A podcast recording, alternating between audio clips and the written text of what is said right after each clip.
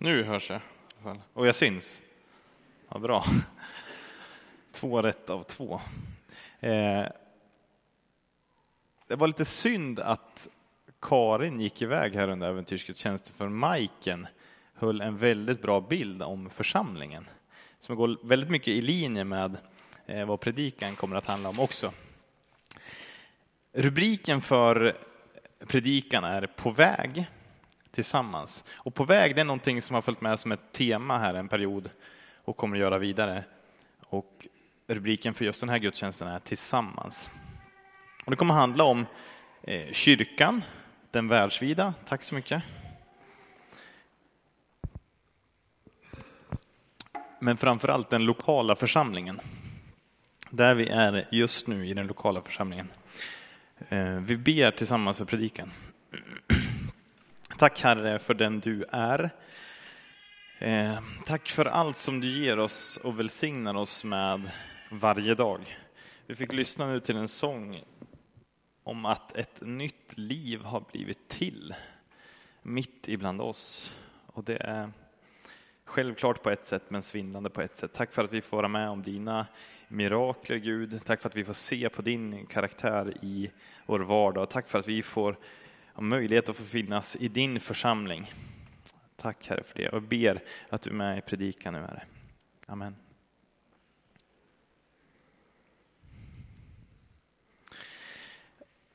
Vandringen som kristna gör, alltså på väg, det är på väg mot himlen. På väg mot vår far. Och den vandringen görs tillsammans som församling. Och en bild av hur det kommer att se ut en dag när kristna gemensamt når fram till himlen kan vi läsa om i Uppenbarelseboken kapitel 7, vers 9 till 10. Sedan såg jag, och det här är alltså Johannes då, som skriver om den här uppenbarelsen som han har fått. Sedan såg jag och se en stor skara som ingen kunde räkna. Av alla folk och stammar och länder och språk. De stod inför tronen och lammet klädda i vita kläder med palmkvistar i sina händer. Och de ropade med hög röst, frälsningen finns hos vår Gud som sitter på tronen och hos lammet, alltså Jesus. Okej, den här predikan handlar om resan, men bilden av målet berättar någonting för oss om den resan som vi ska göra. Om det vid målet finns människor av alla folk, stammar, länder och språk som lovsjunger Gud, som upphöjer Gud, ja, då förstår vi att då är alla människor välkomna på den resan som församlingen gör också. Oavsett klädstil eller utbildningsnivå, hudfärg eller kultur. Alla ska med. Eh, så församlingen gör en vandring på väg till himlen och den kristna gemenskapen har fått till uppdrag att utbreda Guds rike här och nu. Så vi vandrar mot himlen, men vi som församling får också utbreda Guds rike här och nu. Och det är därför som Jesus önskar att vi ska be Fader vår, du som är i himlen, låt ditt namn bli helgat, låt ditt rike komma. Så som i himlen, så också här på jorden. Det skulle vara vår bön och vår längtan och vår handling som kristna. Så församlingen får alltså både i bön och handling önska att varje sammanhang och varje situation som vi som församling finns i, och som församlingsmedlemmar finns i, ska få ha någonting av himmelsk karaktär över sig. Att de sammanhang som, som vi finns i, som församlingen finns i, ska få karaktäriseras av Jesu karaktär. Eh, av utgivande kärlek och av nåd.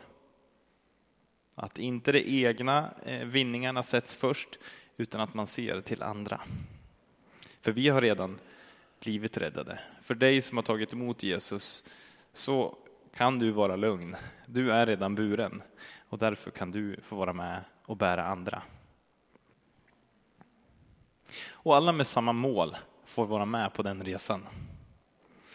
Men vi ska också backa lite grann för att få rätt perspektiv. Om vi ser på den här resan ur ett historiskt perspektiv, då ska vi se vart är det vi börjar någonstans.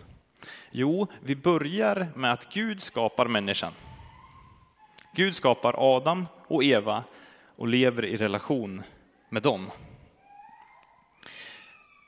Men ganska snart så kommer synden in i bilden. Människan väljer att gå sin egen väg och det blir en skilsmässa mellan människor och Gud. Och en spricka mellan människor och Gud som inte bara existerar på något filosofiskt plan utan på ett högst verkligt och påtagligt plan. I och med synden, i och med att relationen mellan människa och Gud föll, så kraschades också relationerna, förutsättningarna för goda relationer mellan människa och människa. Jag menar, är det verkligen sant? Vi har ju så många verktyg. Ja, människan har försökt överbrygga den sprickan genom allt ifrån goda levnadsregler, politiska ideologier, teorier om etik och moral. Men sprickan har gång efter gång visat sig genom själviskhet och splittring. Genom konflikter i familjer, i städer, i länder och hela regioner. Sprickan visar sig gång på gång. Men direkt efter att sprickan skapats, direkt efter att människan har vänt sig bort ifrån Gud, så påbörjar Gud sin plan att upprätta relationen mellan honom och människan. Planen börjar eh, med att Gud kallar Abraham, Israels folk, och det blir en verklighet genom Jesus Kristus och ska och har genom hela historien uttryckts av Kristi kropp, församlingen, och kommer att fortsätta att uttryckas av Kristi kropp, församlingen. Upprättelsen mellan Gud och människa pågår och i det har församlingen en nyckelroll. Så det kristna livet, det är ingenting som den kristne gör ensam där målet bara är att få en egen gudsupplevelse. Bilden är otroligt mycket större än så. Eh, det är en vandring som Guds folk gör tillsammans hem till himlen. Och det råkar heller inte bara vara så att det är en resa som görs gemensamt. Gud själv är gemenskap i sin karaktär, i sin treenighet. I Bibelns första bok så kan vi läsa Låt oss skapa människor till vår avbild. Redan där finns det ett vi. Eh, redan där så finns det en gemenskap. Så. Tanken om församlingen då? Gemenskapstanken verkar vara grundläggande. Men tanken om församlingen, är inte det mest bara ett, eh, ett mänskligt påhitt? Någonting som vi själva formar för att eh, sysselsätta oss med någonting och fylla ut våra dagar? Är det inte mest så? Nej, Guds tanke med att använda församlingen för att upprätta skapelsen, det är inte heller en tillfällighet. För Jesus ger det här gudomliga mandatet att upprätta skapelsen till Petrus och till församlingen. I Matteus kapitel 16, vers 18, så kan vi läsa det Jesus säger. Och jag säger dig att du är Petrus, klippan. Och på denna klippa ska jag bygga min kyrka. Och dödsrikets portar ska aldrig få makt över den. Alltså dödsriket ska aldrig kunna hålla människor fast när församlingen drar människor till Gud. Och det har inte dödsriket kunnat göra heller. Godheten har varit starkare och Guds folk har trots motgångar överlevt genom historien. Men fortfarande då, att vi, eh, röriga typer, som ibland knappt har ordning på våra egna liv, ska vi då eh, bära en kallelse om att visa på Guds rike här på jorden? Känns inte det liksom väldigt svårt och väldigt här uppe? Ja, men kanske är det tanken, att det ska vara just omöjligt för oss. För att vi ska inte visa på oss själva, vi ska visa på Gud. Och vi visar heller inte på enskilda personer, utan det är någonstans i mötet mellan människor, någonstans i samtalen, någonstans när vi hjälper varandra som något av Guds karaktär lyser fram i mötena, i samtalen, i när vi hjälper varandra så syns Gud. När vi kommer samman som gemenskap syns Guds karaktär väldigt tydligt. Så planen om församlingen är tydlig och vikten av gemenskap är lika tydlig. För utan gemenskap, utan inbördes kärlek, så är det omöjligt att se Gud. Är det bibliskt? Jajamän. Första Johannes brev, kapitel 4, vers 20. Om någon säger jag älskar Gud, men hatar sin broder, då ljuger han. För den som inte älskar sin broder, som han har sett, kan inte älska Gud som han inte har sett. Och detta är det bud som han har gett oss, att den som älskar Gud också ska älska sin broder. Det hänger ihop. Eh, älska Herren din Gud av hela ditt hjärta och din nästa som dig själv. Det hänger ihop och det kan inte frikopplas från varandra. Så resan till himlen börjar i splittring, börjar i en spricka, ett sår i världen, men Jesus ger genom sin död och uppståndelse syndens lön är döden, men Guds gåva är evigt liv genom Jesus Kristus. Jesus ger förutsättningarna för människan att få en relation med sin himmelske far igen. Och församlingens roll är med alla gåvor och alla uttryck att upprätta relationen mellan människa och Gud igen och mellan människa och människa. Församlingen har fått en roll att laga det som är trasigt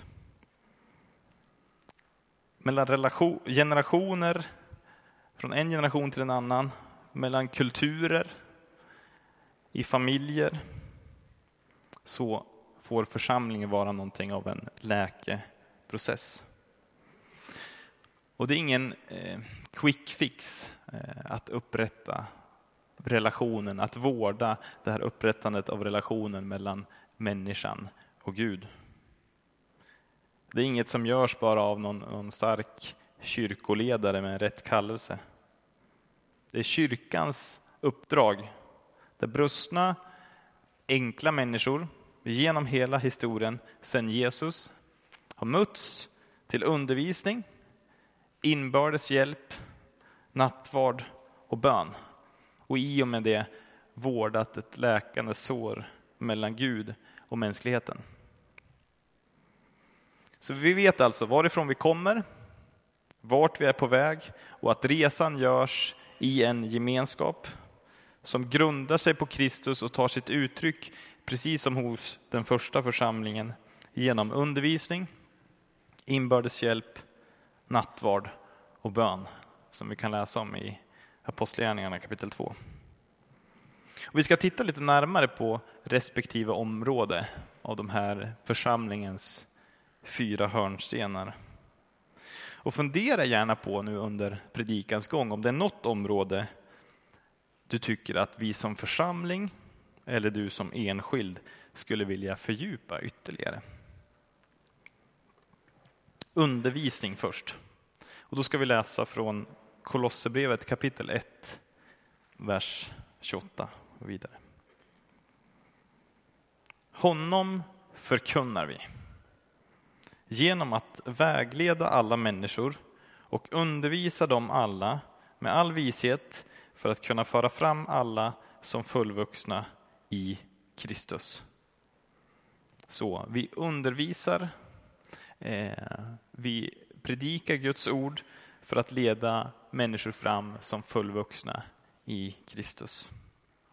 Undervisningen syftar till Kristuslikhet och undervisningen måste fortsätta och den måste pågå för att människans sinne är inte statiskt utan det förändras hela tiden.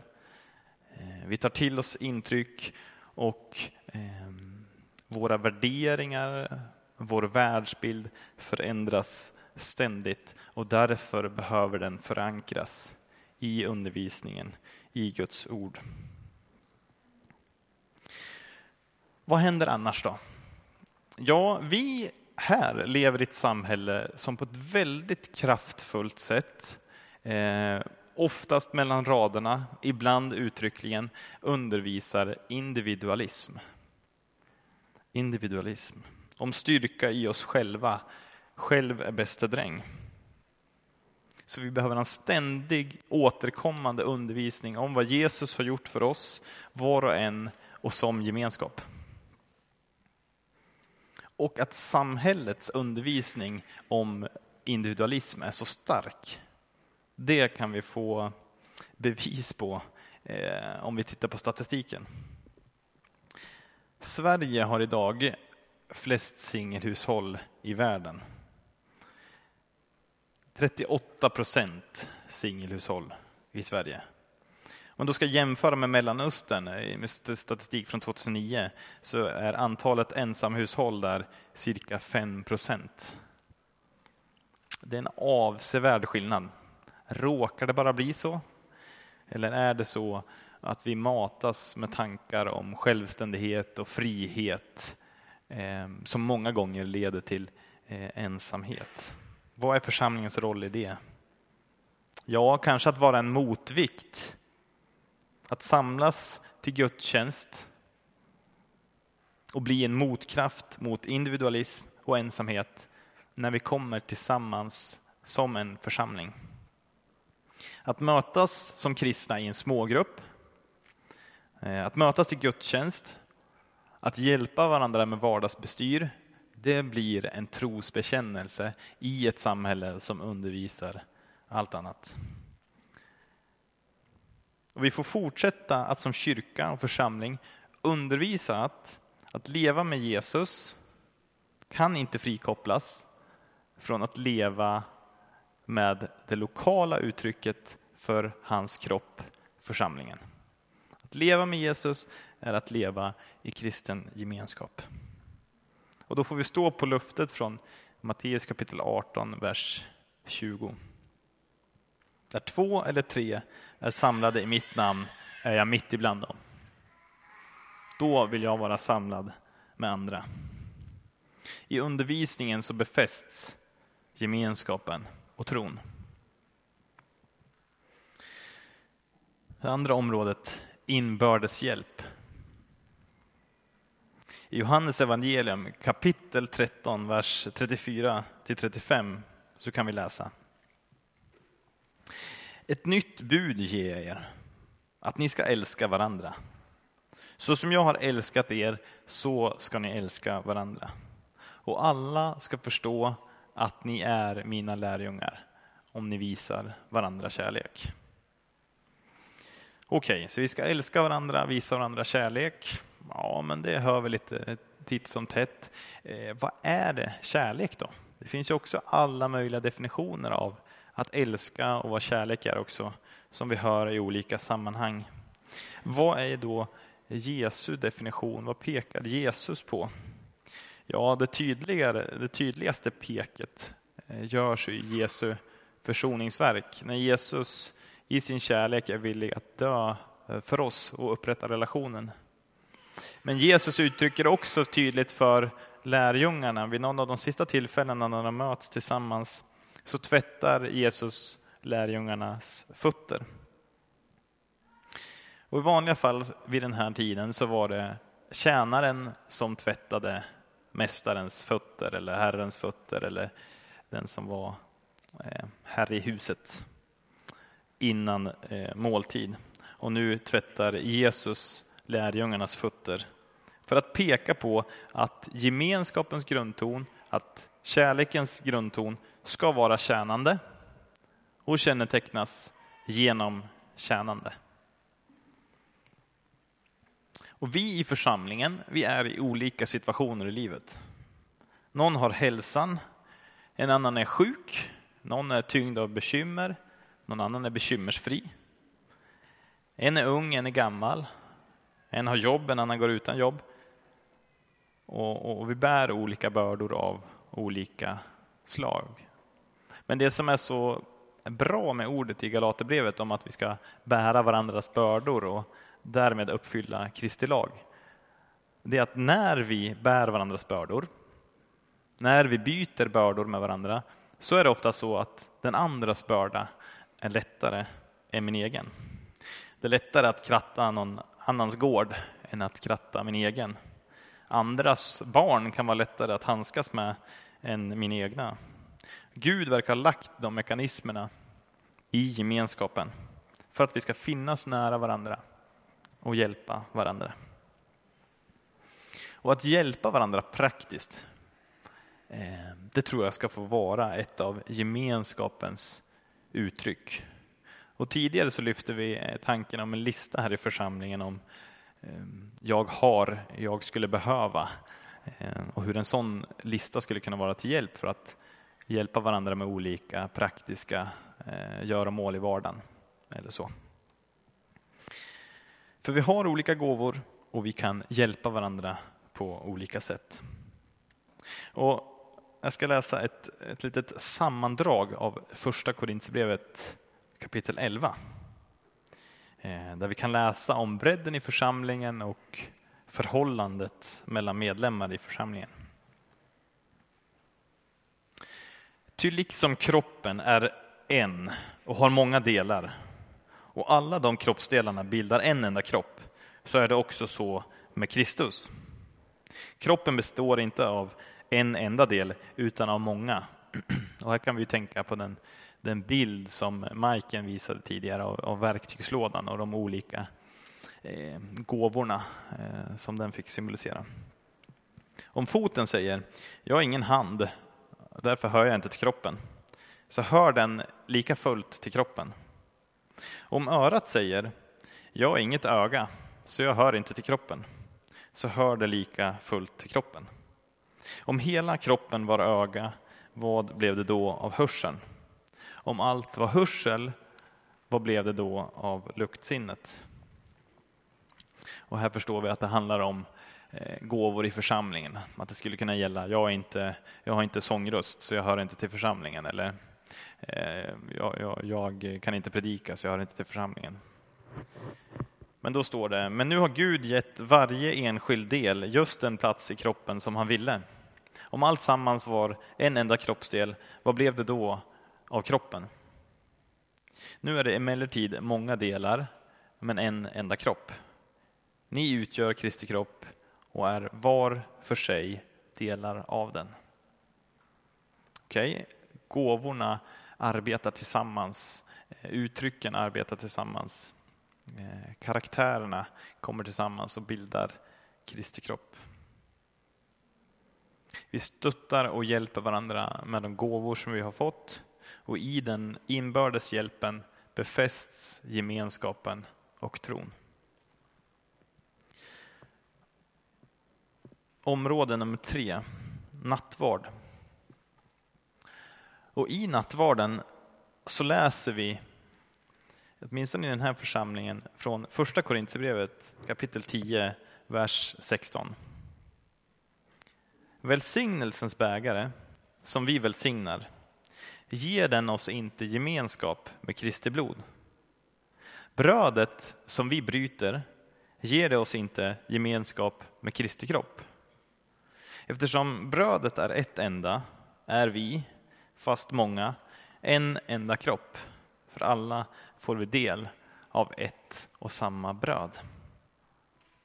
I nattvarden så bekräftar vi vårt beroende av Jesus och vår relation till Jesus på samma sätt som vi bekräftar och fördjupar vår relation till varandra. I nattvarden möts vi med Jesus och vår relation till varandra fördjupas. Jesus har försonat oss med Gud. Han gör oss till Guds barn Och Guds barn får vi vara i en stor familj. Vi blir del av en familj. Och Jesus gör oss till ett. Och vi behöver inte ha hela ekvationen klar för oss hur det går till, men vi behöver vara öppen för den i gemenskapen. I nattvarden befästs gemenskapen och tron. Och det fjärde området, bön. Den första församlingen och församlingen idag möts till bön. Eh, enskild bön kanske ibland, förbön, lovsång, knäböj inför korset. Eh, mm, bön tror jag innehåller väldigt mycket. Vi ber med en gemenskapstanke. Vi ber Fader vår, inte min fader. Vi ber med utgångspunkt i gemenskapen. Men vi ber också för den kristna gemenskapen. I Efesierbrevet kapitel 6, Eh, vers 18 så kan vi läsa. Gör det under åkallan och bön och be i er ande varje stund. Därför ska ni hålla er vakna och aldrig tröttna i er bön för alla de heliga. Alltså, aldrig tröttna i er bön för andra kristna. Personer i vår närhet och kristna över hela världen som kanske förföljs för sin tro eller möter motgångar på olika sätt. Missionärer, unga och gamla, sjuka och friska. Och i bönerna för varandra som kristen gemenskap så bekänner vi för världen och vi bekänner för andevärlden att vi är ett i Kristus i bönen. Så vi ber för den kristna gemenskapen och Jesus själv ber för den kristna eh, gemenskapen. Johannes kapitel 17 vers eh, 20-23 ska vi läsa. Först ber Jesus för de människor som har kommit till tro genom honom. Och sen ber Jesus för de som har kommit till tro genom de som Jesus själv har fört till tro. Och i förlängningen blir det alltså oss som sitter här. Så Jesus ber för församlingen idag.